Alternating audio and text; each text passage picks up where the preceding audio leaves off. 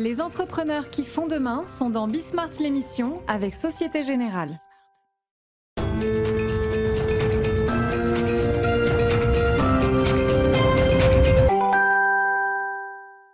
Salut à tous, c'est Bismart. Euh, on est de retour pour euh, une nouvelle heure, une nouvelle semaine de euh, débats enflammés autour de, enflammés, j'en sais rien d'ailleurs, autour de l'actualité économique, actualité politique, actualité. alors là, ça va être macro-financière d'ailleurs pas mal. on va démarrer avec ça. Oh non, peut-être qu'on va démarrer avec Elon Musk d'ailleurs, on verra. Oui, peut-être avec Elon Musk, ça, point de vue de Philippe Mudry qui m'a bien intéressé.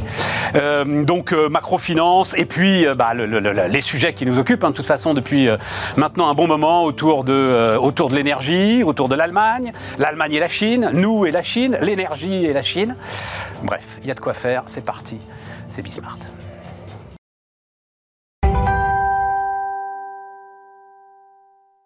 Donc, autour de la table, François-Xavier Oliveau. Salut euh, François-Xavier, directeur associé Initiative et Finance. Wilfried Galland. Salut Wilfried, stratégiste Montpensier Finance. Clément Henra. Salut euh, Clément, prof d'éco à la Sorbonne et à Sciences Po. Oui, tiens, démarre parce que j'ai. Alors d'abord, ça me permettra de rendre hommage à Philippe Mudry, fondateur de l'AGFI, euh, qui m'a appris énormément de choses. Avant Wilfried Galland, en fait, c'est euh, Philippe Mudry qui m'a appris énormément de choses. Fonctionnement des marchés, de la bourse, tout ça. C'est une lignée dans laquelle je m'inscris bien hein volontiers. On peut, je suis hein, flatté. Voilà, Il, écrit euh, assez régulièrement dans l'opinion. Et là, il écrit. Euh, Elon Musk risque systémique. Alors, je vous donne l'explication. il, dit donc, pour un homme aussi rompu à la communication Doté d'une telle aura et d'une telle puissance, manipuler les marchés directement ou indirectement sera un jeu d'enfant, écrit-il, d'autant que il estime qu'il va y avoir une sorte de conflit d'intérêts permanent et un petit peu imprévisible entre la conjonction donc d'un ego euh, qu'on sait ce qu'il est, de la sixième capitalisation euh, euh, boursière mondiale, en l'occurrence Tesla, je ne sais pas si c'est encore vrai, mais enfin voilà, ça ne doit pas être très très loin, et euh, du réseau social le plus influent sur les classes dirigeantes. Alors peut-être pas sur les marchés, c'est Bloomberg qui reste aujourd'hui le, en, réseau social, Twitter est très influent. Ouais, voilà, c'est ça. en, outil financier, évidemment, Bloomberg est, inarrêtable, mais... T'en penses quoi, Wilfried? C'est intéressant. Ah, oh, bon, on parle à des gens qui connaissent hein, l'ensemble de, de ces matières. Je n'ai pas besoin de vous refaire le sketch sur euh, le rachat de Twitter, euh, etc. Euh, peut-être quand même un petit rappel, même si je crois que vous l'avez tous en tête, hein, la façon dont, je crois, à un moment, il a été obligé de quitter la présidence de, Tesla, tout à fait. par le régulateur boursier américain, parce qu'il commençait à faire n'importe quoi en termes de délit d'initié. En particulier, c'était le. Et en particulier, ce qu'il écrivait sur Twitter. Voilà, c'était le moment où il avait dit que le, pourquoi ne pas euh, racheter, euh, racheter euh, Tesla, Tesla en bourse. et, ah oui, c'est ça, il voulait, il voulait sortir Tesla de la cote. Il a dit, et, le financement est garanti. Ouais et la sortie financement garanti. Et là, effectivement, ça a fait, ça fait bouger énormément sur des volumes qui étaient très importants et une capitalisation qui était déjà très importante. Ce qui n'est ce qui pas le cas aujourd'hui de, de, Twitter. Mais, mais et puis, évidemment qu'il ne sera pas puisqu'il va le retirer de la cote. et on peut déjà plus acheter, pour les gens qui sont intéressés, c'est fini, vous ne pouvez plus acheter des actions Twitter, Twitter, la bourse de New York. je pense qu'effectivement, il y a un vrai risque de manipulation de marché. Il y a un vrai risque de manipulation de marché. Et je ne suis pas sûr que les autorités qui sont en charge de piloter et de euh, d'encadrer euh, les pratiques de marché soient équipées hmm. euh, pour, pour gérer ce genre de choses. On l'a vu, alors on, le voyait régulièrement avec les, les tweets d'Elon Musk sur les crypto-monnaies. Hmm. c'était, c'était phénoménal. Hmm. L'impact sur les crypto-monnaies, les crypto-actifs de, de, de, de n'importe quelle communication d'Elon Musk et de son de son peuple de suiveurs, euh, quasiment des adorateurs hein, d'Elon Musk. Ça s'est un peu calmé, ça. Hein, euh. il y a eu notamment toute cette histoire avec le fameux Dogecoin. Euh, alors, ça, s'est calmé, mais néanmoins, ça reste. Alors, ça s'est calmé parce qu'il a eu à, gérer quelques petits soucis de, de, à la fois de production et de de conseil d'administration au sein de au sein de Tesla. Parce que justement euh, il, voilà il y avait quand même de, il y a toujours de véritables problèmes de gouvernance. Et je pense qu'un des sujets fondamentaux sur qui, qui, qui entoure en permanence Elon Musk c'est le sujet de la gouvernance. C'est-à-dire que il est tellement entouré d'une cour euh, qui est euh, totalement des, des, des adorateurs d'Elon Musk. Et on l'a vu lorsque certaines personnes ont publié les échanges de SMS entre lui et un certain nombre de personnes, euh, soit, des, soit des gérants de fonds, soit des gens de Twitter, euh, au moment justement du rachat de Twitter. Et, on voyait que finalement, il était absolument sans frein.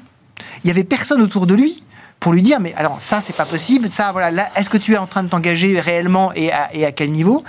Et en fait le sujet de gouvernance est un sujet qui est absolument fondamental euh, dans tout ce que touche Elon Musk, surtout lorsque la puissance, et là maintenant on touche à une puissance médiatique très forte. Mm. Avant c'était une puissance industrielle et il utilisait les médias euh, comme il savait très bien le faire. Là il a lui-même un média. Donc il va falloir savoir comment est-ce qu'il va l'utiliser et comment est-ce que l'encadrement va se faire. Moi sur les pratiques de marché, j'avoue que je suis un petit peu inquiet parce que alors déjà il a à l'instant il a dit euh, les nouvelles certifications ne rentreront en vigueur qu'après les midterms, pour éviter quand même l'accusation majeure d'être accusé de manipuler les élections. Ouais, rentrons pas dans cette histoire de certification parce que je crois que c'est très compliqué pour ceux qui ne connaissent pas Twitter. Mais, donc, euh, il, y a un certain nombre de plans qu'il voulait faire tout de suite maintenant. Et d'ailleurs, il avait fait, euh, visiblement, travaillé 24 heures sur 24 ses équipes pour, pour que ce soit en, place là maintenant, aujourd'hui lundi.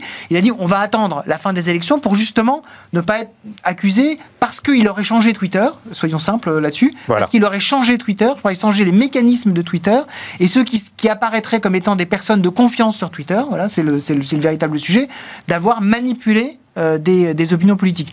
Il reste en fait que le reste de la manipulation euh, peut tout à fait avoir lieu. Ça, c'est un vrai sujet. Je, je, partage l'avis de Philippe Mutry. François-Xavier, tu regardes ça comment? Oui, bah, je partage le même avis. En fait, c'est la version 21e euh, siècle hein, de la prise de contrôle de la presse par un grand patron industriel, qui a été un peu une histoire, une histoire dans la presse au, au 20e siècle. Mais là, c'est c'est puissance 10 parce que encore un peu au 21e, hein. voire un peu au 21e. mais, mais, en tout cas, en tout cas, en tout cas, là, on passe, on passe un cran.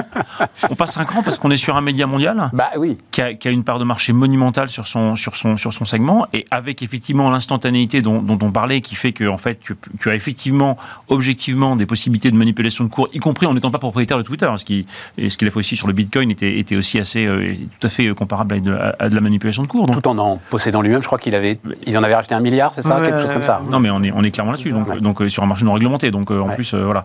Donc, donc, donc on est vraiment sur quelque chose qui est effectivement assez préoccupant et qui relève, soulève la question à nouveau de la, régulation américaine et du fait qu'ils puissent arriver à, à, enfin, potentiellement à comment est-ce qu'ils vont adresser la question de ces grands géants euh, dont, dont, Tesla, Twitter maintenant, mais aussi on pourrait. ah oui, tu veux dire, ça pose la question aussi de l'hyperconcentration. Bah, de la séparation des pouvoirs, oui. De... Est-ce qu'on va avoir une version standard oil du 21e siècle? Oui, voilà, c'est ça. en morceaux euh, et, honnêtement, la question se pose, et je pense qu'elle va se poser de plus en plus, parce qu'effectivement, euh, la concentration du pouvoir euh, de, Twitter dans les mains d'un industriel euh, et qui en plus a des, limites un peu voilà en tout cas a montré que un industriel qui en plus lance des fusées qui, fait des plans de paix pour l'Ukraine qui, donc, donc, on est on est quand même sur quelque chose qui est, qui est, qui nécessitera qui donne accès via, satellite justement aux armées auxquelles il choisit de exactement. On, on, est sur on est sur une vraie puissance géopolitique. Enfin je alors enfin là-dessus moi je reste réservé. mais en tout cas il a, il, a, il a un impact. Il a un, il impact. A un impact mais il choisit donner accès.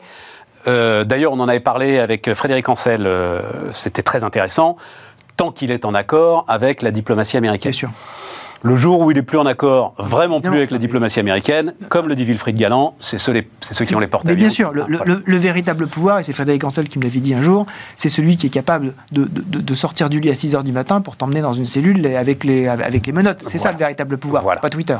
Et là, effectivement, là, il faut effectivement avoir le. Mais c'est là où il y aura effectivement l'intervention de l'État américain qui sera à un moment donné probablement, enfin en tout cas, euh, une vraie, question, un vrai sujet et, à mon avis une nécessité. C'était euh, juste une petite parenthèse parce qu'on en avait beaucoup parlé. C'était, euh, alors peut-être toi Clément, tu te souviendras des noms, peut-être tu te souviendras des noms. Donc à la tête de la commission de la concurrence aux États-Unis, une jeune femme qui était présentée comme très allante justement sur l'idée de briser les monopoles. Catherine Raimondo. Voilà, et au département de la justice aussi. Enfin bref, il y avait là deux personnalités qui étaient très connues. Euh, dans ce monde-là et, qui était présenté comme euh, une forte volonté de Joe Biden d'essayer de casser un petit peu cette puissance, force est de constater qu'on voit rien venir. Hein. Euh, Clément, comment est-ce que tu vois Moi, je suis d'accord. Peut-être peut un petit brin d'optimisme, aussi bien sur la question de, la régulation financière que sur la, concentration industrielle je crois qu'il y a vraiment un débat aujourd'hui aux États-Unis, euh, effectivement, sur qui est un petit peu renouvelé sur les, débats d'initiés et sur la manière dont la SEC, par exemple, pourrait avoir éventuellement de, nouvelles attributions. Euh, moi, je crois qu'on voilà, on peut faire confiance quand même aux Américains pour être relativement exigeants sur la question de, des délits d'initiés. C'est quand même quelque chose qu'ils ont historiquement assez, assez bien traité dans leur, dans aussi bien dans leur procédure civile que, que pénale. Et si de toute façon il y a une question qui se pose, un problème public qui est posé, moi je serais plutôt optimiste sur l'idée que de toute façon ils vont réussir à réguler ce problème. La question, c'est donc la transition plutôt. Le temps que c'est pas réglé, et c'est plutôt ça.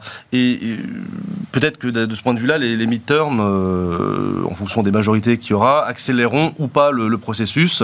On n'a pas, moi, j'ai pas tellement en tête la position, par exemple, des, des, républicains sur la sur la question, mais historiquement, les républicains ont su être également relativement exigeants sur les questions d'initiés.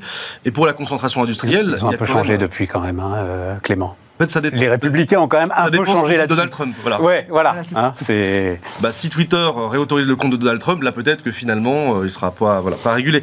Non, mais disons que voilà. Après sur la question de la concentration industrielle. Bah, c'est un débat euh, voilà euh, sans fin aux États-Unis. Il y a toujours les poursuites engagées par les procureurs généraux de chaque État contre un certain nombre de GAFAM c'est un petit peu long, effectivement, et on n'est pas encore dans la période de démantèlement comme ça a été le cas euh, avec la Standard Oil Company. Mais moi, je crois vraiment que de toute façon, on va y arriver d'une manière ou d'une autre. C'est-à-dire que je pense fondamentalement que la vraie raison pour laquelle on y arrivera, c'est que le pouvoir politique déteste la concurrence pour lui-même. Je pense qu'à un moment donné, le pouvoir présidentiel n'a pas du tout envie d'être concurrencé, euh, ni euh, sur le terrain politique, ni sur le terrain économique, par quelque industriel que ce soit. Et la concentration industrielle, elle menace quand même le pouvoir politique aussi. Et historiquement, c'est aussi une des raisons du démantèlement de la Standard Oil euh, il y a quelques années. Et l'avantage, c'est la Standard Oil, euh, la compagnie des Indes. On peut se dire que le marché fait le travail, hein, puisque finalement l'effondrement pour certains acteurs euh, de leur revenu publicitaire fait qu'ils sont de, de temps, désormais beaucoup moins puissants qu'il l'était il, y a, il y a ne serait-ce qu'un an. Hein. Aujourd'hui, Meta ne peut plus être considéré, alors c'est Facebook, ne peut plus être considéré véritablement comme étant euh, euh, un, géant inéluctable. Absolument pas. C'est 800 euh, milliards de capitalisation boursière évaporée hein, pour le seul Meta. 800 milliards. Et donc là, c'était la une du Wall Street Journal cette nuit. plan de licenciement massif. Si vous avez acheté du, si vous avez acheté du Meta en 2015, vous avez perdu de l'argent. Si vous avez acheté du General Motors, vous en avez gagné. En 2015 En 2015, En 2015, vous achetez Meta, maintenant vous avez perdu de l'argent. Vous avez acheté General Motors en 2015, vous en avez gagné. C'est l'époque quand même. Et, quelqu'un aurait-il pu prévoir ça en 2015 non. Non, voilà, c'est ça. mais, mais, ça, veut, ça veut dire qu'effectivement, les choses bougent également sur les rapports de puissance. C'est ça qui est intéressant. C'est intéressant parce que Meta, c'est 32 milliards d'euros de, de dollars de R&D le budget R&D de Meta est comparable aujourd'hui au budget d'un gros, gros, gros État de, enfin, en, termes de R&D. Donc, donc, il y a quand même une puissance derrière. Effectivement. le problème, c'est c'est de la R&D qui sert à rien. Enfin, oh, les papiers sont en train de sortir de partout d'ailleurs euh, autour de. Mais en fait, Meta, à quoi ça sert? Tu vois les pubs qu'ils font. Enfin, sur la. sur le fait que. Horizon World. Horizon World. Enfin, c'est ahurissant. Quoi. Bah, tu, tu, rentres pas forcément dans ce débat-là, mais, mais, tu te rends compte de la puissance qui a été construite, et effectivement, qui a, un côté fragile, hein, comme le soulignait Wilfried, mais de la puissance qui a été construite. On parlait de concurrence des États. 32 milliards de R&D, c'est un très très gros budget de R&D, c'est plus que le budget euh, de R&D Public France. Enfin, c'est ah bah monumental comme budget. Aujourd'hui, pour ceux, pour les, pour les plus anciens d'entre nous qui se souviennent de MySpace, il y a plus de visiteurs quotidiens sur MySpace que sur Horizon World de Meta. Mais comment ça À l'époque où MySpace existe encore Maintenant, MySpace existe encore. existe encore. Et vous avez ah. aujourd'hui plus, et vous avez aujourd'hui plus de visiteurs sur MySpace. Hein, oui, mais ça, c'est les mêmes qui ont encore des comptes Yahoo, quoi. C'est voilà. en fait, en fait, ils tournent encore, mais les gens sont morts. Mais, mais, on sait pas. C'est dire qu'en fait, il y, a effectivement, euh, voilà, les, les, les, choses, les choses s'arrêtent. Bon, après innovation de rupture, c'est normal que ça prenne du temps, etc. Et tout. On a, quand même, il y a, beaucoup à raconter. On oublie souvent aussi, c'est qu'ils ont tous quand même des projets de société aussi ces gens-là. Que ce soit euh, Meta, que ce soit Elon Musk, que ce soit les patrons de Google, ils ont tous quand même euh, un vrai projet de société. Et à mon avis, là où ça pourrait peut-être coincer, c'est qu'une partie quand même de ce projet de société est transhumaniste philosophiquement parlant. Euh, Comment ça? Il n'y a que Google là. Ah bah oui, non mais c'est pas rien. Euh, oui, non, mais je suis d'accord avec toi, mais euh, Elon Musk, il n'est pas. Ah si, il l'est, t'as raison, il veut nous mettre un. il, veut renforcer notre cerveau, oui. mais pas, pas, pas Zuckerberg, non? À mon, à mon, avis. Euh, oui, ça doit traîner quelque part. Et quand même, même le pouvoir républicain qui pourrait être favorable, il y a quand même aussi quelque chose. Voilà, ça pourrait bloquer, par exemple, au point de vue là, du point de vue de la croyance religieuse, par exemple, c'est quelque chose qui est pas du tout, euh, pas du tout populaire dans une partie de l'électorat républicain. Euh, donc c'est un peu paradoxal. Hein. Ils ont besoin peut-être de certains républicains pour euh, faire passer des réglementations un peu plus souples, et en même temps, il y a que les démocrates qui adhéreront un peu plus à leur, à leur projet de société. On va arrêter de les considérer comme étant une entité. C'est-à-dire que là, on se rend compte que c'est très très très différent, à la fois comme business model et comme façon de fonctionner, entre Meta d'un côté, euh, Google Alphabet de l'autre, euh, Apple et euh, Microsoft. Ça n'a absolument rien à voir. Et, que les, tous les algorithmes dont on a, enfin tous les, tous les acronymes qu'on a construits en disant comme ça c'est simple, c'est marketing, en fait ça marche pas. Donc il va falloir les considérer l'un après l'autre parce que effectivement aujourd'hui par exemple dire je vais démanteler Twitter, pas possible. Après ce qui les rassemble quand même, c'est la masse d'informations qu'ils disposent sur leurs utilisateurs c'est-à-dire leur puissance de calcul, puisque tu as employé le terme, tu as fait une, euh, un lapsus, mais significatif autour d'algorithmes. Mm. La puissance de calcul, les algorithmes et la masse d'informations qu'ils détiennent sur leurs utilisateurs en fait quand même des. Mais c'est moins le cas, par exemple, pour Microsoft. Pour l'instant, gratuitement. C'est moins. le cas pour Microsoft. Oui, parce Pourquoi c'est moins le cas pour Parce qu'en fait, leur, business model, enfin, la part de, de, de, revenus qui dépend directement de l'utilisation de ces données par Microsoft ah oui, est moins importante. Oui. Donc, euh, d'ailleurs. Enfin, ils les ont, quoi. Ils les ont. Mais en fait, la part des revenus qui. Euh, c'est vrai. Voilà, est, moins importante. Parce que les services de Microsoft sont très largement payants. Exactement. et on peut espérer qu'au niveau européen, la régulation euh, s'accélère encore plus. Bon, comment est-ce qu'on enchaîne avec la politique monétaire? Je pensais que ça allait bah, couler de source sur le risque systémique. c'est ton boulot, Stéphane. Mais euh, bon, euh, euh, donc, alors, j'ai mis Powell inflexible, donc récente hausse de taux de la semaine dernière. Voilà, donc déjà, alors, je ne sais pas pourquoi j'ai mis ça, inflexible. Ça devait être un titre de journal qui m'a dit inflexible. Ouais, je, pense, enfin, je ne sais pas si le, le terme c'est inflexible ou c'est imprévisible. Il n'existe pas de moyen indolore de combattre durablement l'inflation donc c'est toute l'histoire de euh, oui, nous aurons besoin d'une récession, petite récession, grande récession pour combattre euh, l'inflation. Qui est-ce qui Vas-y euh, Clément, puisque c'est. Est-ce que on est là sur un Powell inflexible? Non, c'est peut-être toi qui va me donner l'analyse immédiate ou ce que pense d'ailleurs Grégoire Favet chez nous sur Bismart, un, un, début de pivot qui ne dit pas son nom. Oui. Voilà, c'est ça. Oui. On, est au bout en fait du truc. En, fait, le, vrai sujet de, Powell, c'est il faut que les conditions financières se les conditions financières générales se resserrent. Donc, il faut en fait que les coûts de financement soient plus importants pour euh, refroidir l'économie. Voilà. Et pour ça, il a besoin que ces décisions de politique monétaire évidemment se transmettent dans l'économie, mais ne peuvent se transmettre dans l'économie que par les marchés. Donc, il faut surtout pas que les marchés financiers commence en fait à se desserrer, donc commence par exemple à faire baisser les taux, augmenter la valeur des, obligations, augmenter la valeur des actions, parce que là, une partie de ce qu'ils cherchent à faire ne sera plus actif. Et donc, c'est la raison pour laquelle on a ce décalage très fort entre le communiqué qui est sorti, qui disait, en fait, il faut être prudent, parce que désormais, on a atteint un niveau où les taux demandent du temps pour rentrer euh, effectivement dans l'économie. Et donc, on va devoir regarder. Oui, c'est ça. Il ne faut pas qu'on continue à arroser alors que l'incendie est peut-être éteint. Voilà, exactement. Et donc, on va, on va prendre un certain nombre de, critères en compte.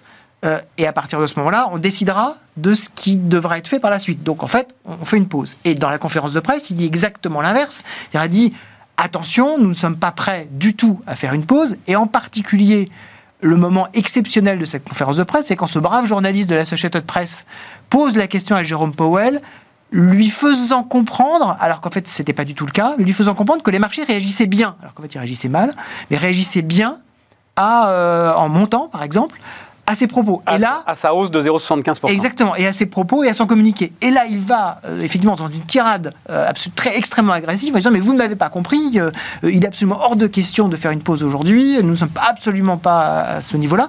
Donc pour moi, c'est effectivement un jeu qui se passe entre la fête d'un côté et les marchés de l'autre, pour éviter que les marchés, en fait, en étant trop, en anticipant trop, démonétisent, même si le terme n'est peut-être pas très exact, mais démonétisent la, la, politique de la, de la réserve fédérale et à ce moment-là, effectivement, ça le force à avoir une rhétorique très forte. Et pourtant, c'est ce qui est en train de se passer. Et pourtant, bah, mécaniquement, les marchés se disent ouais, finalement, on est quand même en train d'avoir euh, bien anticipé les choses.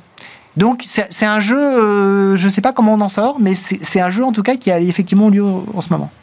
Alors, moi, ce qui me frappe, c'est que depuis quelques mois, déjà, on a quand même complètement changé de paradigme en termes de politique monétaire, mais en termes de gestion des anticipations. Euh, on avait déjà mentionné ici la phrase de Greenspan, la célèbre phrase de Greenspan, à la fin d'une conférence de presse Si vous m'avez compris, c'est que je me suis mal exprimé. Ça avait quand même, euh, quand même bon, pas mal marqué, euh, disons, la période historique de pratique de la politique monétaire des années 90 jusqu'à la crise financière un petit peu au-delà. et puis, on était rentré dans la période qu'on appelle de forward guidance, donc de guidage des anticipations, où alors là, il n'y avait rien à interpréter de la politique monétaire, puisque le banquier central voulait absolument rassurer les marchés et surtout guider les anticipations de la manière la plus claire et surtout la plus crédible possible. Et là, on est revenu à une situation où on ne comprend rien euh, de la communication du banquier central. on peut tous, de toute façon, avoir une interprétation différente de, de chaque mot. Mais c'est pareil pour, euh, pour la Banque Centrale Européenne, elle est quand même aussi un petit peu ambiguë. Et en même temps, le principal outil euh, de la communication ici de la Banque centrale, c'est quand même bah, les anticipations euh, des agents au sens large. Et c'est vrai sur toutes les variables, c'est vrai sur l'anticipation d'inflation, c'est vrai sur l'anticipation du taux de change, c'est vrai sur plein de variables qui sont fondamentales pour la politique monétaire. Et euh, globalement, je suis assez d'accord avec Wilfried, c'est quand même un banquier central qui dit un peu tout et son contraire. Et en même temps, est-ce qu'on en est vraiment sûr Puisqu'on n'est pas sûr de comprendre ce qu'il dit. C'est quand même un peu le, oui, bah oui, oui, Et ça rappelle bah, de certains grands spécialistes. On a en France Olivier Blanchard, qui était un grand spécialiste quand même de la politique monétaire, quand il dirigeait le département d'économie du MIT, et qui avait théorisé dans un article le jeu du chat et de la souris euh, entre le banquier central et les marchés. Donc là, le paradoxe, c'est qu'il faut être un peu crédible quand même, sinon bah, les marchés ne comprennent rien. En même temps, si on est trop crédible, on n'arrive pas à casser les anticipations des marchés, et donc on n'arrive pas à les surprendre suffisamment pour, quelque part, que la politique monétaire soit efficace dans le sens qu'on veut qu'elle soit efficace. Donc c'est quand même extrêmement, euh, moi je trouve, intéressant comme période de revoir qu'on est revenu bah, quelque part, à une, entre guillemets, normalisation de la politique monétaire, c'est-à-dire un banquier central qu'on ne comprend pas, et Blanchard qui parlait euh, d'art, euh, l'art du central banking, c'est-à-dire bah, le banquier central qui essaye comme ça de guider quelques anticipations euh, un peu à la louche, mais qui en fait lui-même n'est pas sûr de la manière dont il sera compris. C'était ce que Mervyn King, l'ancien patron de la Banque d'Angleterre, appelait le, paradigme Maradona. En fait, il disait, vous, avez deux façons de, piloter une banque centrale.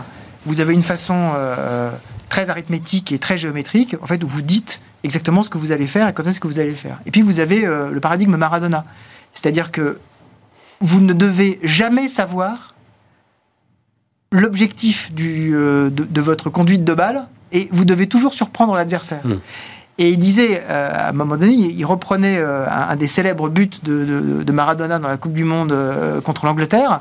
dit en fait, quand vous regardez très attentivement la balle, en fait, elle ne change que quasiment jamais de trajectoire, très très peu. Mais c'est lui fait croire à ses adversaires autour de la balle que lui va changer, de, va, changer la trajectoire de la balle et chaque adversaire s'adapte en fonction de ce qu'il croit être euh, l'objectif du joueur qu'il a en face de lui. 1986, hein Exactement, 1986, tout à fait, absolument, demi-finale, absolument. Euh, et, et, et l'objectif du banquier central, ça doit être ça. C'est-à-dire qu'effectivement, il avance tout droit et il fait croire autour de lui qu'il est en train de changer en permanence pour pouvoir effectivement juste pouvoir avancer tout droit. François-Xavier, toi, ce qui t'embête, c'est le, les, on en a beaucoup parlé, ça reste très intéressant, c'est que l'inflation n'est pas, euh, enfin, en tout cas, c'est ton analyse, hein, d'origine monétaire. Oui, alors c'est un, tout petit peu moins vrai aux États-Unis parce qu'il y a probablement eu un tout petit peu d'inflation monétaire dans, le, dans, dans, le, notamment lié à l'émission, euh, l'émission de, de, enfin, les, aux 40% de hausse de masse monétaire en, en en gros en deux ans euh, pendant la période Covid. Euh, mais effectivement, c'est d'abord et avant tout une inflation qui est liée à l'offre. Euh, il y a des problèmes d'offre, notamment sur l'énergie, sur l'énergie, sur les, bon, avec, ces problèmes qui sont en train de se résorber. Et effectivement, je, ne vais pas, je, vais concourir à ce que disaient Wilfried et Clément sur sur le fait que c'est difficile à lire, parce qu'effectivement, ça n'est pas une inflation fondamentalement d'origine monétaire, et donc on fait un traitement monétaire pour une inflation qui n'en a pas l'origine. C'est un peu comme des antibiotiques pour soigner un virus, si tu veux. Donc, donc pour moi, c'est une, une, une politique qui me paraît assez décalée par rapport à ce qu'elle veut, ce qu'elle veut, ce qu'elle veut régler. Mais, mais t'as pas le choix, t'as pas d'autre solution. Non, t'as pas d'autre. Bah si, attendre que ça se passe. Attendre que ça se passe. Euh, la, question, c'est est-ce que le risque d'un emballement euh, de l'inflation à ce moment-là Non, tu peux éventuellement ce ce que fait, ce qu'a fait à la limite euh, la Fed. La Fed, en, gros, a stoppé la création monétaire depuis janvier. C'est-à-dire que la masse monétaire est, stable depuis depuis depuis depuis janvier. Tu pourrais dire, ok, avec zéro 0% de hausse de masse monétaire, on va, on va s'arrêter là, sachant que c'était euh, en 2010, on avait du mal à tenir l'inflation avec 6% de hausse de masse monétaire annuelle. Hein. donc, donc, donc on est à zéro, on est vraiment, vraiment, on a mis un gros coup de frein. Donc tu pourrais considérer, et effectivement il y a aussi la question du timing hein, qui est importante, tu pourrais considérer que le boulot a été fait et que donc maintenant il faut attendre simplement l'effet de, avec, il y a un effet d'inertie dans l'inflation qui est au minimum de 6, 12, voire 18 mois. C'est-à-dire que c'est en fait les matières premières qui se traduisent dans les coûts intermédiaires, qui se traduisent dans les je comprends, je comprends, je comprends. Et donc tu dis, OK, on a fait le boulot, on a levé les taux d'inflation, on est à un niveau de taux qui n'est pas très élevé, des taux d'intérêt, pardon. On a un niveau de taux d'intérêt qui n'est pas encore très élevé, mais qui est suffisant pour freiner la croissance de la masse monétaire, et on attend que ça retombe. On sait qu'il y a des effets de base sur le premier semestre de l'année prochaine de l'ordre de 5% qui vont arriver qui sont liés au fait que la, guerre en Ukraine a fait décaler la base de prix. Donc, donc on sait qu'on a 5 points de désinflation qui vont disparaître dans les 6 prochains mois, quelle que soit la politique monétaire. Et après, ça s'arrête de, de soi-même. Et après, ça va. Sauf si, je voulais, parce que tu disais, il y a cette fameuse boucle euh, prix-salaire. La boucle prix-salaire, elle est, elle, est, elle, est, elle est très peu documentée sur le On va voir le, euh, dernier communiqué de Stellantis, puisque c'est là, les boîtes sont en train de sortir des résultats quand même. Et sont en train de sortir des résultats euh, du feu de Dieu. voilà. et donc, attends, juste, je, lis le, donc le, communiqué, je ne sais pas si on va le voir, le, communiqué donc de, je crois que c'est la CFE-CGC. Nos espoirs reposent sur l'ouverture donc de la NAO salaire 2023 le 1er décembre pour un changement de paradigme concernant la politique salariale de toutes les catégories socioprofessionnelles la, bonne façon de répondre à une, à une, au partage de la valeur, d'abord, c'est plutôt. Euh, non, non, non, c'est pas partage de la valeur. Là, c'est des gars qui disent on veut du pognon et le patron. Il, euh, mentionne en fait dans le, la, dimension du partage des bénéfices. Donc tu, peux. Oui, mais là, c'est en mode total.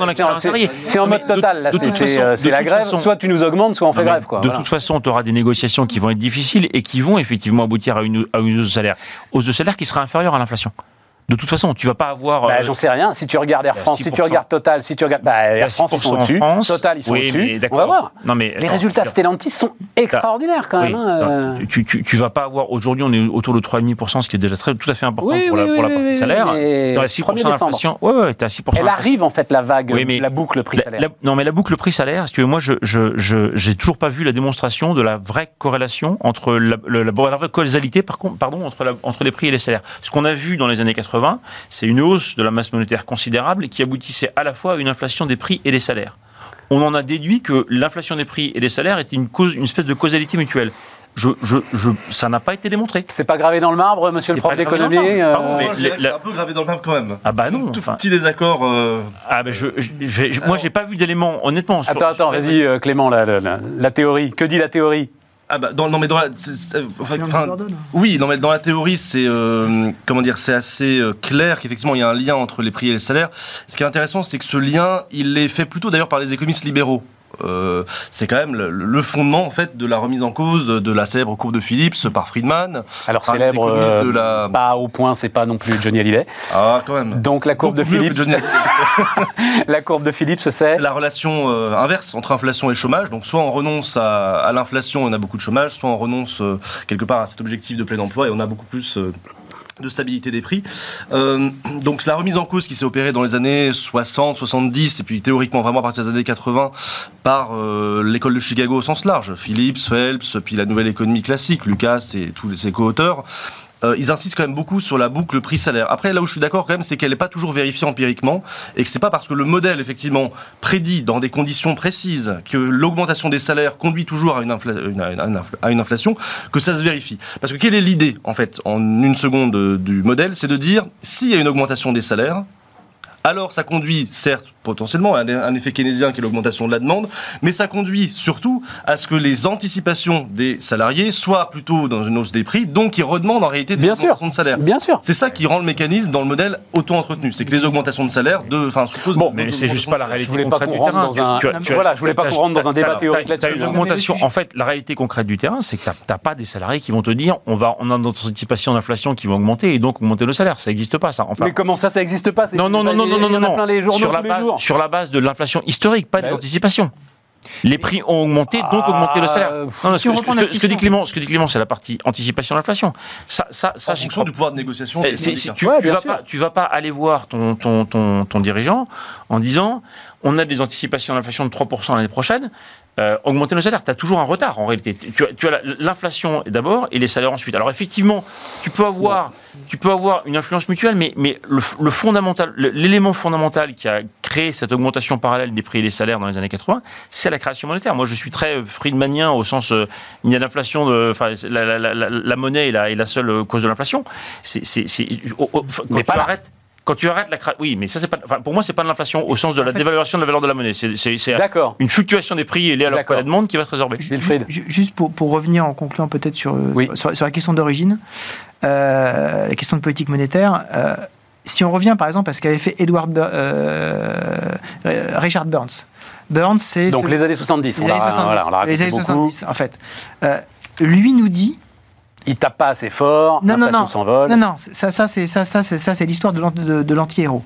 Quand, quand, on regarde véritablement ce qu'il qu'il écrit et ce qu'il dit, à partir dans son discours de Pepperdine en 1970, il dit si vous me laissez seul, moi, politique monétaire, face à l'inflation, si vous n'attendez que ce soit que moi qui traite l'inflation, alors je vais vous envoyer en récession parce que mes outils sont tels que je serai obligé de taper tellement fort que je vais envoyer tout le monde en récession. Et donc il faut que vous, pouvoir exécutif et pouvoir législatif, vous médiez mais, non, mais, oui, mais ça, c'est le discours de Draghi sur ces dix dernières années. les, politiques sont ainsi faits. Mais c'est ce qu'on voit précisément aujourd'hui dans les discours de politique monétaire, c'est-à-dire quand on reproche aux banquiers centraux de dire vous allez, vous allez frapper trop fort et nous envoyer en récession, c'est exactement ce qui est en train de se passer. On les laisse tout seuls, sans traiter tous les problèmes, effectivement, des problèmes d'offres. Et, même on en rajoute. As et Darmanin et Le Maire, par exemple, en France ce week-end, qui disent il faut augmenter les salaires. Et donc il faut que, il faut que tout le monde en fait se, coordonne d'une certaine façon autour de la table. Oui, mais ça n'arrivera pas, ça. Si ça arrivera, comme ça arrive en général, c'est-à-dire non pas publiquement, il faut jamais que ça arrive publiquement, parce que sinon, effectivement, c'est une catastrophe, mais il faut que les discussions aient lieu entre les pouvoirs monétaires, et ils ont lieu, entre les pouvoirs monétaires, les pouvoirs exécutifs, les pouvoirs législatifs, pour dire comment est-ce que on traite le sujet pour arriver à ce fameux atterrissage en douceur. Il est toujours possible, à condition que chacun y mette du sien. Là où je rejoins François Xavier, c'est qu'effectivement, tant que l'augmentation des salaires est inférieure à l'augmentation des prix, on va avoir cette boucle qui, normalement, ne se mettra pas en place. On marque... Attends, on y retourne dans un instant.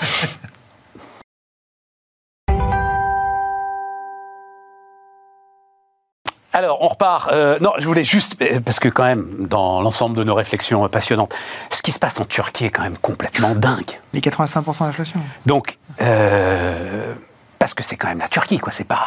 Oui, c'est pas les autos non Pas loin d'être 100 millions d'habitants. J'allais avoir le même exemple que les autos. Je sais pas pourquoi on tombe sur ce pauvre les autos. Puis je me suis arrêté en disant, mais en fait, j'en sais rien de ce qui se passe aux les autos. Donc, euh, mais voilà. Un petit pays en Oui, voilà, ça. ça rien à voir. Donc la Turquie, effectivement, donc c'est alors oui, 85, visiblement 100% d'inflation. Hmm. Euh, mais parce que la Banque centrale est complètement sous contrôle de euh, Recep Erdogan, qui martèle que la baisse des taux d'intérêt va juguler l'inflation. Donc là, enfin, c'est quand même un cas d'école euh, étonnant. Et, encore une fois, c'est la Turquie, quoi. C'est pas voilà, c'est pas un tout petit pays. C'est, il doit y avoir 100 millions d'habitants en Turquie aujourd'hui. Enfin. Euh, et puis relativement ouvert en plus sur l'extérieur. Voilà, j'ai trouvé ça spectaculaire et sur l'idée parce que on peut encore entendre d'une banque centrale indépendante. Oui, voilà. Tout le monde doit regarder un peu ce qui se passe en Turquie. Ça, c'est non négociable pour moi. oui, voilà, c'est ça. indépendante, euh, enfin, abandonner l'indépendance de la Banque centrale, ce serait une erreur, mais monumentale. C'est la Turquie. Mais bien sûr ou Venezuela, ou enfin voilà, c'est, mais, c'est, mais c'est, ça revient à l'inflation qui est d'origine monétaire fondamentalement. Hein, c'est, Parce que la menace, effectivement, c'est une, alors c'est beaucoup plus gros que le Venezuela, mais c'est que ça dérive euh, à la vénézuélienne. C'était quand même une, enfin, c'est, la, connaît un peu cette économie turque. encore, mais oui, c'est une puissante économie. 100%, c'est très loin de l'hyperinflation. Oui, oui, on est d'accord. ce, qui est, ce qui est très ouais, étonnant, quand même... mais c'est, vrai que ce qui est très étonnant, c'est que les, ça, pour l'instant, ça ne s'effondre pas. Euh, et, et, tout le monde attend effectivement, avec, je pense, pas mal d'inquiétude quand même ce qui se passe, ce qui se passe en Turquie. Jusqu'où est-ce que, en particulier, les, les enfin, les aujourd'hui, les anticipations des acteurs euh, économiques turcs, hein, donc quand on voit les études, s'ajustent. Et donc globalement, ils s'ajustent à ce, à, ce, à ce volume de prix qui monte de façon spectaculaire. À partir de quand est-ce que le tissu productif euh, ne pourra plus résister? C'est ça, le, ça le sujet. Pour l'instant, on n'en est pas là, mais faut pas que ça dure trop, je pense. Non, faut pas que ça dure trop. C'est pas très bon l'inflation. C'est pas aussi mauvais que la déflation parce que les, les, les, vrais, les vrais, épisodes de, de, les plus durs sur le plan économique ont beaucoup, en fait, ont été liés à des restrictions de politique monétaire. Hein. C'est la politique de Browning en, dans les années 30 en Allemagne qui a été beaucoup plus néfaste que l'hyperinflation euh, des années 2000, enfin 1920-1923. Mais, euh, mais, mais, effectivement, c'est compliqué de vivre dans un dans un dans 100% d'inflation. Moi, je, quand j'ai vu ça, j'ai tu, tu fermes les yeux un instant et tu te dis comment tu vis avec 100% d'inflation? Euh, Enfin, c'est beaucoup et en même temps c'est absolument ridicule par rapport. Enfin, les, les vrais, les vrais, euh, les vraies belles inflations. Euh, la Hongrie en 46, c'est oui, mais à ce moment-là, moment la monnaie n'existe plus. À ce moment-là, tu reviens au troc. Oui, enfin, tu, tu fais, mais, mais tu vis. Mais tu, vis, mais tu continues à vivre. Tu continues à vivre avec. La limite, c'est 40% quand même. Hein, donc, non, mais c'est compliqué. 40% par mois, 40% par an. 40% par an avant qu'une avant qu'une spirale ne, ne... commence à t'emporter complètement. C'était des études de la Banque mondiale là-dessus. La définition de l'hyperinflation, c'est 50% par mois, ce qui fait multiplication par 130 en un an. Donc on en Clément, tu voulais rajouter un truc sur la politique monétaire avant oui, que... juste parce qu'il y a deux, deux, travaux moi, que je trouve très intéressants et qui pourraient aussi nous aider à comprendre pourquoi est-ce que les banques centrales euh, ont à la fois cette communication, euh, ces deux travaux sur les taux de change qui est comme c'est un peu mon obsession, euh, les travaux aux États-Unis de Frankel, euh, là qui vient de publier, et en France dans pour le cercle des économistes de Cartapanis. Alors, ce qu'ils disent de manière simple, c'est qu'on assisterait aujourd'hui plutôt à une sorte de guerre des monnaies inversée, euh, avec des banques centrales qui paradoxalement n'ont pas tellement intérêt à une baisse de leur taux de change, mais plutôt à une élévation de leur taux de change, pour lutter également contre l'inflation. Puisque quand on a un taux de change qui s'apprécie, par définition, tous les produits importés coûtent beaucoup moins cher. Et qu'est-ce qui a le plus pris en valeur aujourd'hui? Eh ben, une bonne partie des produits importés, notamment les produits, euh, les produits énergétiques. Et donc on assisterait. Sauf si tu es en dollars, euh, Clément. Ah bah non mais d'accord, mais là je parle non mais pour la oui tous les autres d'accord. Et en ce qui concerne les États-Unis, c'est pas complètement faux non plus parce que euh, il faut bien avoir en tête que les États-Unis, ça historiquement c'est un pays qui est extrêmement déficitaire du point de vue de sa balance courante. Et euh, une partie quand même de l'inflation américaine ne s'explique pas que par les prix de l'énergie, sans doute moins d'ailleurs que la nôtre, euh, ce que je disais euh, tout à l'heure. Et il y a quand même également un problème d'offre aux États-Unis, avec un problème de composants, et ils ont besoin plus que d'autres d'un taux de change qui est un peu plus, un peu plus élevé qu'avant. Et c'est là le paradoxe. Et c'est pour ça que leurs deux études, Frankel, plutôt pour les États-Unis, et en France, Cartapanis, sont intéressantes. C'est que globalement, il y a encore quelques années, Trump accusait la Banque centrale européenne de mener une sorte de guerre des monnaies vis-à-vis euh, du, dollar, vis-à-vis des États-Unis, et Trump voulait un dollar plus faible.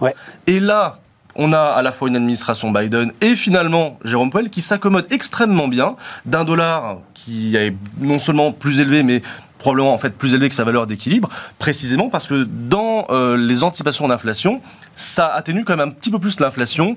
Inversement, même en échangeant en dollars, le taux de change du dollar plus bas, c'est forcément un peu plus d'inflation pour les États-unis. Donc voilà, je voulais juste rajouter le fait qu'il y a quand même l'idée du taux de change. De donner un chiffre que j'ai appris récemment, qui m'a enfin surpris, mais en même temps qui est tout à fait dans la lignée de ce qu'on sait euh, des États-Unis.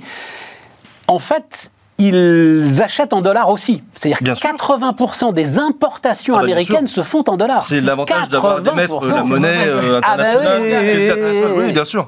Il n'y a jamais de problème de financement aux États-Unis. Ah, c'est. Tu, à la fois le dollar. Oh, tirage et au grattage. mais pour, moi, la remarque de Clément est hyper intéressante et, elle explique aussi toujours. la logique, mais toujours, toujours. Merci. C'est une base. Elle, explique aussi la logique, enfin pour moi en tout cas en grande partie, la logique du, un peu suiveur de la BCE, c'est-à-dire le fait que la BCE soit aussi obligée d'augmenter les taux d'intérêt parce qu'elle ne peut pas laisser se déprécier complètement sa monnaie. Et donc, pour le coup, il y a une, autant je suis sceptique sur la logique de hausse des taux d'intérêt pour combattre l'inflation dans l'absolu, autant pour suivre une hausse de taux d'intérêt imposée outre-Atlantique hein, pour éviter d'avoir une dépréciation de sa monnaie et effectivement d'avoir euh, d'avoir une, une accélération de l'inflation importée, ça pour le coup, je, je, trouve ça assez logique. Nous, l'euro le, qui s'effondrerait, enfin qui s'effondrerait encore, pour le coup, on le sentirait au niveau de l'inflation. Absolument. Très clair. Absolument. Pour le coup, déjà qu'on le sent quand même euh, et donc, et donc pour moi, c'est ça, c'est une espèce de, marquage à la culotte. Et, effectivement, effectivement, le, enfin, ce qui veut dire que le, taux de le taux d'inflation le plus important euh, pour les taux en Europe, c'est pas tellement le taux d'inflation en Europe, c'est l'inflation américaine euh, qui va ressortir jeudi, si ma mémoire est bonne. Bah, ce qui nous amène d'ailleurs euh, peut-être à, ce qui est aussi un des sujets du moment. Alors ça fait un moment que c'est un des sujets du moment, et là ça y est, ça commence à... Parce qu'il y a eu des déclarations... Il y a, Bruno Le Maire, je crois que c'est une interview aux échos qui donne ce matin. Euh, donc autour de, on va dire que c'est euh, l'Allemagne, la Chine, euh, l'énergie et l'industrie européenne quand même. Et donc, ce qui dit Bruno Le Maire, le vrai risque pour l'Europe, c'est le décrochage industriel.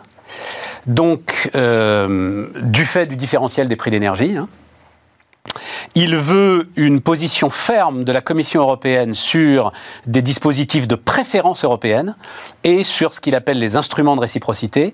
Dans certains cas, dit-il, le montant des subventions que l'administration américaine propose. Donc il y a deux choses. Il y a le prix de l'énergie et puis il y a ce fameux plan à 450 milliards là qui euh, alerte l'ensemble des industriels européens. Moi, on m'en a parlé il y a une dizaine de jours, peut-être même un peu plus longtemps que ça. Euh, dans certains cas, le montant des subventions, donc au nom de la transition énergétique, que l'administration américaine propose est 4 à 10 fois le montant autorisé par la Commission européenne, dit Bruno Le Maire. Donc c'est vrai que ouais, c'est considérable. Et de ce point de vue-là. Et alors, je sais pas, je sais pas si on voit les images que je vous propose, mais c'est vrai que le, euh, l'histoire de Safran, donc je pense que vous avez tous suivi ça. Euh, Safran qui a prévu de longue date d'ailleurs hein, une usine de frein carbone à Lyon et qui est en, enfin qui se demande s'ils vont la faire. Et euh, alors c'est en Scandinavie. Euh, l'une des giga usines de production de batteries, voilà. Bah, j'ai plus le nom en tête. Northvolt. voilà. C'est l'usine allemande, Qui, elle, dit aussi que euh, elle est au bord de vouloir délocaliser. Elle voulait effectivement le faire euh, dans, la région d'Hambourg et qu'elle va se dire finalement. ouais. C'est peut-être mieux aux États-Unis. Peut-être mieux aux États-Unis. Je pense que tu as vraiment les deux sujets qui sont, hein. qui, sont, qui sont à distinguer. Tu as la dimension énergie et là, effectivement, le, sujet Safran, c'est plutôt un sujet d'énergie, puisque 40% de leur le coût, c'est de l'énergie. Tout à fait. Et là, tu as, un sujet de court terme qui a que certaines entreprises, on parlait du Duralex qui a formé ses chaînes de production, ne, peuvent juste plus produire parce que le, enfin, elles perdent de l'argent si elles produisent. Oui, mais elles, beaucoup de stock. Hein. Et, donc, et donc, ça, non, non, mais ça, c'est. Alors, potentiellement, mais là. Oui, oui c'est de la gestion de stock pour Duralex. Tu as, un effet de court terme qui est lié à un taux de l'énergie, et après, tu as la question de l'énergie à long terme. Et là, c'est plutôt ça qui est important, parce que quand tu décides d'un investissement, la question n'est pas de savoir combien tu vas payer le gaz cet hiver, la question est de savoir quels sont les, les prix de l'énergie et, les structures d'énergie. Et, ça, c'est effectivement euh, une question de plus long terme pour, pour un Safran. Pour Northvolt, moi, la compréhension que j'avais eue, c'était que c'était effectivement beaucoup plus le paquet euh, fiscal et, budgétaire euh, Biden. Et, là, autant sur la partie énergie, je pense que le l'Europe devrait pouvoir arriver à convaincre les industriels, en tout cas, il faut probablement qu'elle travaille un peu son discours, mais qu'il y a, y a, avec des investissements dans l'énergie qui sont beaucoup moins soumises aux hydrocarbures, tout ce qui est renouvelable, tout ce qui est nucléaire, etc. Ça met un peu de temps à se mettre en place, mais il, faut, il faut absolument qu'elle arrive à fournir qu'elle arrive à fournir une perspective. C'est des décennies le... Non, c'est pas des décennies, c'est l'horizon. C'est plusieurs années. Euh, l'horizon nucléaire, c'est des décennies. Sur le nucléaire, c'est des décennies. Sur le nucléaire, c'est des décennies. sur le renouvelable, d'autres. Bah, euh, solaire, photovoltaïque et batterie. Hein. C'est ça. Aujourd'hui, et d'ailleurs même même Jean Covici, ce qui est pas peu dire, euh, admettait ça, c'est que dans, l'échelle de temps à laquelle on est confronté, euh, la, solution, elle viendra beaucoup plus de la partie euh, photovoltaïque, éolien et batterie. Et là, pour le coup, c'est un déploiement tu penses que tu peux convaincre des industriels de bah, rétablir une situation concurrentielle avec les États-Unis? Moi, j'en doute beaucoup. Hein. Il y a un enjeu. Bah, enfin, oui, non, parce que encore une fois, on a parlé aussi du taux de change. Hein. Il faut, il faut aussi euh, faire un net entre, le, entre l'évolution du taux de change qui est plutôt euh, qui renchérit les coûts de production aux États-Unis parce que le dollar s'est renforcé et donc qui, euh, qui enlève une partie de la production. Donc ça veut dire que pour une, une, une, industrie qui est très électro-intensive ou très énergie-intensive, effectivement, le, il y a un risque sur la partie européenne. Inversement, pour les industries qui ont une structure de coût avec une base d'énergie qui est moins élevée, la, baisse du, la hausse du dollar est plutôt un facteur favorable à l'Europe. Donc, donc ça dépend aussi de ta structure de coût. Donc, donc, donc, Comment tu vois le truc, donc sur l'énergie, ça se neutralise. En revanche, le vrai sujet pour moi, c'est beaucoup plus le, c'est beaucoup plus le paquet Biden, parce que là, pour le coup, il y a, y a, un vrai, euh, il y a des vraies il y a des vraies subventions très considérables. enfin bon, je vais laisser, mais je suis pas du tout d'accord sur l'énergie. Alors, je pense qu'on n'aura pas le temps d'en parler, mais on en parlera dans la semaine. Hein. Euh, ça nous amènerait à la à la COP 27, mais euh, le virage, si tu veux, pris par les démocrates sur l'énergie. Euh, est quand même symbolique de ce qui est en train de se passer, c'est-à-dire la sécurité énergétique. bien sûr. Euh, envoie balayer et balader l'ensemble des promesses qu'on a pu faire sur le développement des renouvelables, et ils sacrifieront pas de la même manière que Biden et que les démocrates élus euh, sur l'idée d'une transition énergétique profonde aux États-Unis et switcher totalement vers le pétrole, vers le gaz, demandant Biden, exigeant des pétroliers qui reprennent la fracturation, etc. Et tout. Ça se fait avec une telle ampleur. À court terme, bien sûr. mais, mais, attends, mais regarde, mais ce qui est tout, le, développement du photovoltaïque en, Californie, en Texas, etc. Mais la compétitivité que leur donne aujourd'hui le gaz, la fracturation hydro... Mais le, photovoltaïque est moins cher que le gaz et le pétrole, euh, Stéphane. C'est déjà depuis 2019, hein, l'énergie la moins chère, c'est le photovoltaïque. Donc après, tu as besoin d'avoir un photovoltaïque surdimensionné dimensionné pour, euh, pour répondre à ses besoins et avec des batteries. Mais aujourd'hui, tu, en fait, tu as un, élément de court terme qui est effectivement une pression sur l'énergie qui fait que tu as besoin de. En fait, on a, on a mis un peu la charrue avant le bœuf, c'est-à-dire qu'on a coupé l'offre avant de couper la demande. Euh, mais donc, ça veut non, dire non, mais j'ai compris, François Bien, tu, tu... Mais, mais, fondamentalement, les, les, énergies renouvelables sont moins chères et te donnent beaucoup plus d'indépendance énergétique. Donc, il faut vraiment séparer la pression que tu as à court terme, qui est liée à une tension sur les hydrocarbures, et la pression que tu as de, de, moyen terme, où tu as effectivement toute une série d'énergies qui sont moins chères et qui te donnent de l'indépendance énergétique. Je, je, je, pense que le sujet qui, qui revient très très fort, c'est le sujet de la souveraineté. Euh, et ce sujet-là euh, ne sera malheureusement résolu qu'en repoussant toutes les échéances qu'on s'est données en Europe. C'est-à-dire qu'on voit déjà arriver les euh, points d'étape 2026 par rapport à 2035, et on voit que de toute façon, pour des raisons de calendrier, on va repousser les échéances qu'on s'est données, parce qu'on est les seuls à cette donnée, et que pour reprendre une expression célèbre, certains commencent à se rendre compte que l'Europe, c'est l'idiot du village global, et donc à un moment donné, bah, ça va plus être possible. Et d'autre part, que pour des questions de souveraineté, aux États-Unis, on est en train de revenir sur un certain nombre de points liés aux énergies renouvelables, non pas pour des questions de coût, je suis totalement d'accord avec toi, mais pour des raisons de souveraineté, parce qu'à un moment donné, aux États-Unis, comme ailleurs, vous avez besoin de lithium, vous avez besoin de, de, de, de mines qui ne sont aujourd'hui pas là, qui ne sont aujourd'hui pas là, alors qu'aujourd'hui, les puits pour sortir le, pétrole, ils sont là. Il y a juste euh, une... une, Ce sont des mobilettes. Tu démarres des mobilettes. Exactement. Et donc, par rapport à ça, il y aura un décalage qui va se faire dans le temps de toutes les échéances qui sont données, en disant, pendant de nombreuses années, on va avoir besoin des infrastructures en place, en place, qu'on n'aura pas besoin de recréer, qui sont liées énergies et aux énergies fossiles, et que derrière, effectivement, on mettra en place une transition qui sera probablement une transition plus longue. Et ça, confronté à l'impératif de souveraineté et de sécurité, comme tu dis, de sécurité énergétique des populations, mais la sécurité énergétique des populations balaye effectivement tout sur son passage. Exactement. Que quand, quand, vous menacez confère, les gens... Confère les récentes déclarations de Thierry Breton sur l'électrification massive des flottes automobiles. Bah tiens, finalement non, peut-être, clause de revoyure 2026, on va regarder. Même chose pour les, pour les, pour, les Allemands et la, réouverture des, des, des, des centrales ou limites. À un moment donné, euh, face aux Allemands qui ne pourraient potentiellement pas chauffer, on rouvre les centrales aux limites. Et, plus, et, les Verts ne disent rien. Ils ne disent rien là-dessus. Pourquoi? Parce qu'à un moment donné, on va, emmener Annalena Baerbock, va, on va, on va l'emmener euh, quelque part en Saxe-Anhalt, et on va dire, voilà, vous avez expliqué qu'en fait, il faut faire le bien pour la planète, il faut, il faut tout, tout décarboner, on va le chauffage. Mais, mais Wilfried, l'énergie souveraine par excellence, c'est l'énergie renouvelable et nucléaire, c'est l'énergie décarbonée. sauf quand Mais non, mais ça veut dire que ça va accélérer. En fait, tu vas peut-être prendre du retard sur les, les points de passage, parce qu'effectivement, tu auras redémarré les capacités d'hydrocarbures, ça c'est sûr, enfin c'est même vraisemblable. Mais t'as pas les minerais Mais, mais t'as pas les minerais. Mais ah non, ne rentrons pas dans ce débat, parce que euh, c'est la grande théorie, il est là-dessus, il est intarissable.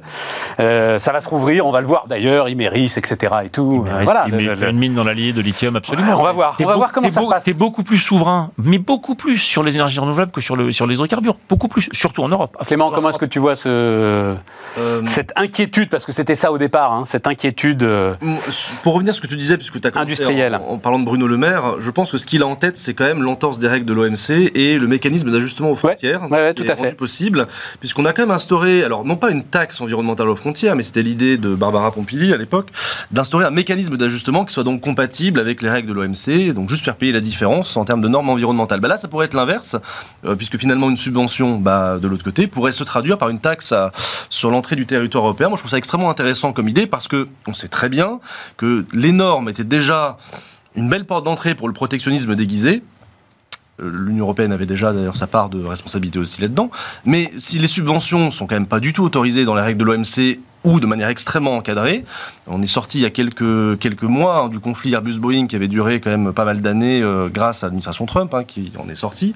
Euh, à mon avis, Bruno Le Maire a non seulement totalement raison, mais effectivement, si les États-Unis s'amusent à faire de la subvention déguisée euh, en fait, qui favorise bien plus leur industrie que ce que ne peut faire la Commission européenne ou ce que fait la Commission européenne pour l'instant, bah oui, mécanisme d'ajustement aux frontières, et puis... Et comment crois-tu que ces mécanismes que les Allemands ont toujours refusé qu'on mette sérieusement en place contre la Chine, comment crois-tu qu'ils vont accepter qu'on les mette en place contre les États-Unis d'Amérique? Ah, ça c'est une bonne question. Dans le contexte géopolitique dans lequel on est aujourd'hui. Impossible. Ça paraît... N'y rêve même pas. Ça, ça, veut dire que la solution est plutôt sur un plan de subvention un peu similaire au niveau. Oui, c'est ça. Ça veut dire qu'on n'a pas de solution. Ça veut dire qu'on ça veut dire qu'on va Oui, ça veut dire qu'il faut arroser. Ouais, voilà. On va arroser. On va arroser. d'un côté de l'Atlantique, tu vas arroser de l'autre. Ce qui nous ramène à la politique monétaire. Tout nous ramène toujours à la politique. Parce qu'à un moment donné, il va bien falloir payer les dettes, mon cher. Alors, les taux sont revenus à zéro d'ici un an et voilà, ça sert beaucoup mieux. Parce que la Banque centrale est quand même théoriquement indépendante, mais elle est quand même vraiment dominée par la politique budgétaire depuis quelques années. Ben, c'est Jean-Claude Trichet qui m'avait dit. Non, mais Jean-Claude Trichet, Jean-Claude Trichet m'avait dit un jour, quand même, euh, au bout du bout, la Banque centrale européenne son mandat ultime, c'est la défense de l'euro. Oui, bien sûr. C'est son essence. Bah, c'est sa survie. Exactement, c'est son, son, essence. Ah bah, c'est clair. Donc, euh, face au risque de fragmentation, euh, elle n'aura pas d'autre choix que d'agir à nouveau. Enfin, on, Exactement. peut le penser. Elle ne peut pas laisser l'euro tomber. Non, voilà. Non. Bah non, parce que sinon elle meurt elle-même. C'est elle. Comme dit Wilfried, c'est les actionnaires, c'est sa politique budgétaire d'une certaine manière. On en revient donc à l'intérêt des actionnaires à la fin. euh, Scholz et la Chine, ça vous intéresse Donc, euh, bon, c'est vrai que c'était un peu le, truc de la, fin de la semaine dernière. Euh, quand même, là encore un chiffre, parce que j'aime bien de temps en temps vous dire ce que j'apprends. Je ne savais pas. 40% des véhicules Volkswagen, donc le, premier constructeur mondial, hein. non, deuxième, ça doit être Toyota le premier aujourd'hui. 40% des véhicules Volkswagen vendus au premier trimestre 2022 l'ont été en Chine. Et plus de 40%. Et plus de 50% de la marge. Et plus de 50% de la marge. C'est encore plus important. Ah, on comprend pourquoi ils sont réticents au mécanisme d'ajustement aux frontières avec de la Chine. Mais évidemment, mon gars. Nous, on n'a pas grand chose à faire à côté. Euh, Mais bien sûr. Sont vendus en Nous, on fait plus rien. à chaque fois qu'on essaie, non, non, non. Non, mais quand même. Et, alors, c'est cette phrase de Scholz que j'aime bien. Donc, en allant en Chine, on lui reprochait, machin. Il dit on danse avec ceux que l'on trouve dans la salle de bal. Oui, c'est pas très sympathique pour les Chinois, mais euh, bah, non, mais voilà, c'est non, mais c'est c'est intéressant. C'est la vieille, euh, c'est la vieille histoire effectivement diplomatique, euh, disant que si vous si vous ne parlez qu'à des gens qui, qui, qui partagent vos valeurs, vous parlez à pas grand vous parlez à pas grand monde. Non, mais est-ce qu'ils font une erreur historique C'est-à-dire que visiblement, ce que je disais, c'est qu'il n'y a aucun ralentissement décelable dans les chiffres d'investissement allemands en Chine. Est-ce qu'ils sont en train d'investir dans un endroit dont il va falloir qu'ils partent ils, ils, ont été tellement la queue basse. Ils ont été tellement brillants dans leur politique russe qu'ils essaient de faire la même chose avec la politique chinoise. T'es d'accord Il y a un truc un peu. Ils, disent comme on a de l'expérience, comme on a. Mais en même temps, ils sont coincés, non En fait, le véritable problème de l'Allemagne, c'est que l'Allemagne a toujours considéré que l'alpha et l'oméga de sa politique diplomatique, alors ils, ils essaient d'en revenir à ça, c'était son bien-être euh, économique et surtout sa puissance en termes de, puissance commerçante. L'Allemagne. Oui, mais là, ils vont le payer. Une vision assez mercantiliste, même. Du, complètement. Oui, mais là, si tu as, une, là, si as une vision mercantiliste, tu peux aussi avoir une vision intelligemment mercantiliste ah, et te dire on va essayer de développer notre mercantilisme avec euh, des pays dont on est à peu près sûr qu'on pourra continuer à discuter avec eux dans 10 ans. du commerce international, ils se retrouvent bien de ce point de vue-là quand même. Ah, les, Chinois, les Chinois ont comme modèle les Allemands en fait. C'est-à-dire que le, le, principe chinois, c'est j'ai une monnaie euh, que je renforce. Alors là, pour l'instant, ils ont, ils ont un peu de problème, mais euh, je veux une monnaie de plus en plus forte. Je veux une industrie qui soit exportatrice. Et à partir de ce moment-là, je développe progressivement euh, mes services à l'intérieur du pays pour bâtir un socle qui soit puissant. Mais l'essentiel, je suis, je suis l'Allemagne de l'Asie. En, Chine, en Chine, c'est totalement ennemi. C'est pour ça que les, deux se retrouvent très bien. Le problème de, l'Allemagne, c'est que, en fait, compte tenu de son poids et compte tenu de sa dépendance, euh, ils, se mettent effectivement totalement euh, dans, dans, la gueule du loup. Et le chinois n'a que enfin, la Chine n'aura que ses intérêts à elle à défendre. On voit bien d'ailleurs ce qui est en train de se passer avec, euh, avec la Russie. C'est-à-dire que la Russie pensait avoir euh, euh, un allié indéfectible dans son, dans son combat contre l'Ukraine. Pas du tout. ce que la Chine veut essentiellement, c'est quelqu'un qui lui, qui, lui donne des matières premières et surtout qui ne crée pas de problème plus que ça. Ouais, c'est ça. Voilà. Et, et, pour l'Allemagne, ça va être la même chose. À partir du moment où les Allemands rentrent dans la ligne chinoise, tout ira bien. À partir du moment où ce ne sera pas le cas, on a vu ce qui s'est passé en Lituanie en Lituanie, euh, dès le moment où les Lituaniens ont commencé à, reconnaître certains éléments de Taïwan, euh, la Chine a coupé euh, des accès, par exemple, à des lignes de. Et il n'y a eu aucune solidarité européenne. aucune solidarité européenne. François-Xavier, comment est-ce que tu vois ce, C'est clairement un facteur de risque. Ce pacte faustien, quoi. Hein, c'est un facteur hein. de risque pour l'Allemagne comme pour Volkswagen. -dire, si quand tu as 40% de tes ventes qui sont dans un pays comme la Chine, avec les risques à la fois politiques, géopolitiques et économiques associés, puisque c'est quand même un pays qui, semble souffrir un peu en termes de, en termes de consommation et de demande, euh, c'est sûr que tu as plutôt envie de te dérisquer en essayant d'avoir d'avoir un mix de un, mix de vente qui. Mais ce que je veux dire, c'est qu'ils le savent, ça, forcément, les gars. mais, ils sont coincés. Après, après, mais oui, absolument. Après, c'est Olaf Scholz. Hein, c'est, euh, à un moment donné, quand, quand tu as 40% de tes ventes euh, dans, chez un client, tu as envie de te dérisquer, mais en même temps, c'est 40% de tes ventes. Donc, comment tu fais? Et ça, c'est. Enfin, mais mais mais il y a clairement un sujet de dépendance qu'ils ont intérêt à traiter, mais qui ne peut pas se traiter effectivement du jour au lendemain, ça c'est sûr.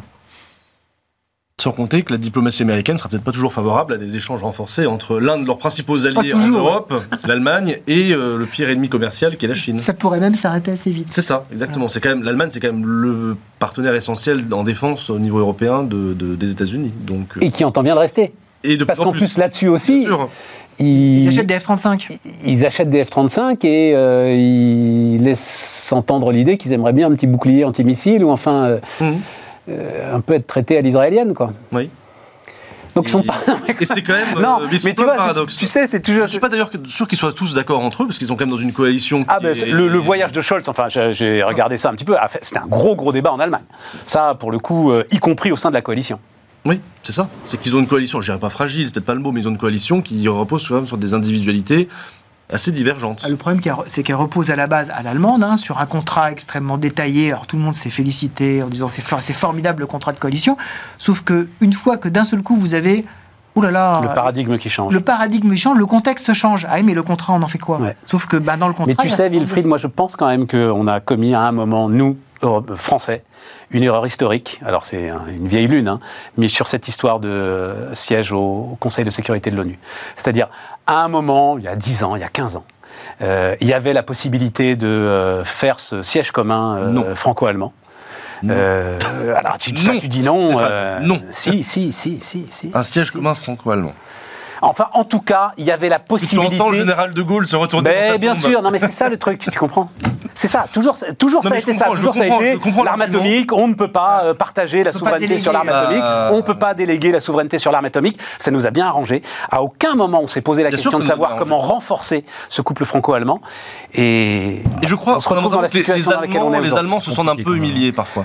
C'est compliqué, c'est compliqué. Pour deux, un fauteuil pour deux, c'est compliqué quand même. Écoute, euh, surtout je l'ai déjà raconté. Moi, je faisais mon service militaire en Turquie, à l'ambassade de France, à une époque où on parlait de diplomatie franco-allemande à tel point qu'il y avait la France-Allemagne, et il y avait un projet très précis, super solide, de fusion des ambassades. Euh, en Turquie, c'est évidemment les Allemands qui auraient eu, euh, qui auraient eu la main. Enfin, euh, mais en Afrique de l'Ouest, évidemment, c'était nous. en, fait, et, ce que, et on n'a jamais voulu aller au bout de cette histoire. Voilà. Bah, non, mais là, au bout de cette histoire, c'est une, une, union. Enfin, c'est le, le, le, bout de l'histoire. Moi, je, si tu me dis, si tu me dis, l'idée, c'est qu'on fait un pays avec deux, on fusionne la France et l'Allemagne. Effectivement, tu as une logique d'avoir un siège commun. Mais, mais, mais pour moi, c'est quasiment à ce niveau-là d'avancement politique qu'il faut y arriver pour avoir un truc qui fonctionne. Parce que si tu as deux États différents avec deux souverainetés différentes et deux, et tu as forcément des écarts de, vision. Et donc tu, affaiblis, très différents. tu affaiblis ta position politique à partir du moment où tu as deux pieds qui sont. Géopolitiquement, ils ne le sont pas tant que ça, la souveraineté. Bon, il nous reste 30 secondes pour parler d'un tel débat. Vas-y, vas-y, Clément. Mais quand tu il y a 10 ans, les Allemands euh, se convertissent un tout petit peu au militaire. Mais enfin, il y a 10 ans, euh, je suis pas sûr que si on avait eu euh, à la fois un siège commun ou, disons, des opérations communes, qu'ils auraient accepté quand même l'interventionnisme de la France dans le monde qui est rien à voir avec la culture allemande. Mali qui a été... Voilà, le soutien au Mali, etc. Mais oui, parce que justement, on arrête... mais, mais, justement, parce qu'on a arrêté cette euh, occasion historique. Et eh oui, maintenant. Euh, Maintenant, je pense que, maintenant, je pense que justement, toutes ces questions de souveraineté rendent le truc totalement impossible. Bon, on, reparlera du private equity pour tous, euh, François-Xavier, quand tu reviens, euh, hein, euh, parce que ça m'intéresse beaucoup, début décembre. Ah oui, oui, oui c'est des. Non, je, vous le dis juste très très vite. C'est vrai que c'est Boursorama à son tour, mais il y a plein de, d'offres en ce moment qui permettent à des particuliers, sans faire des chèques considérables, de participer à l'aventure du private equity. J'aimerais bien savoir, comme c'est ton métier, savoir ce que tu en penses. Ça m'intéresse beaucoup. Avec grand plaisir. Eh ben, on se retrouve très bientôt. Et nous, on se retrouve demain pour de prochains débats sur Bismart.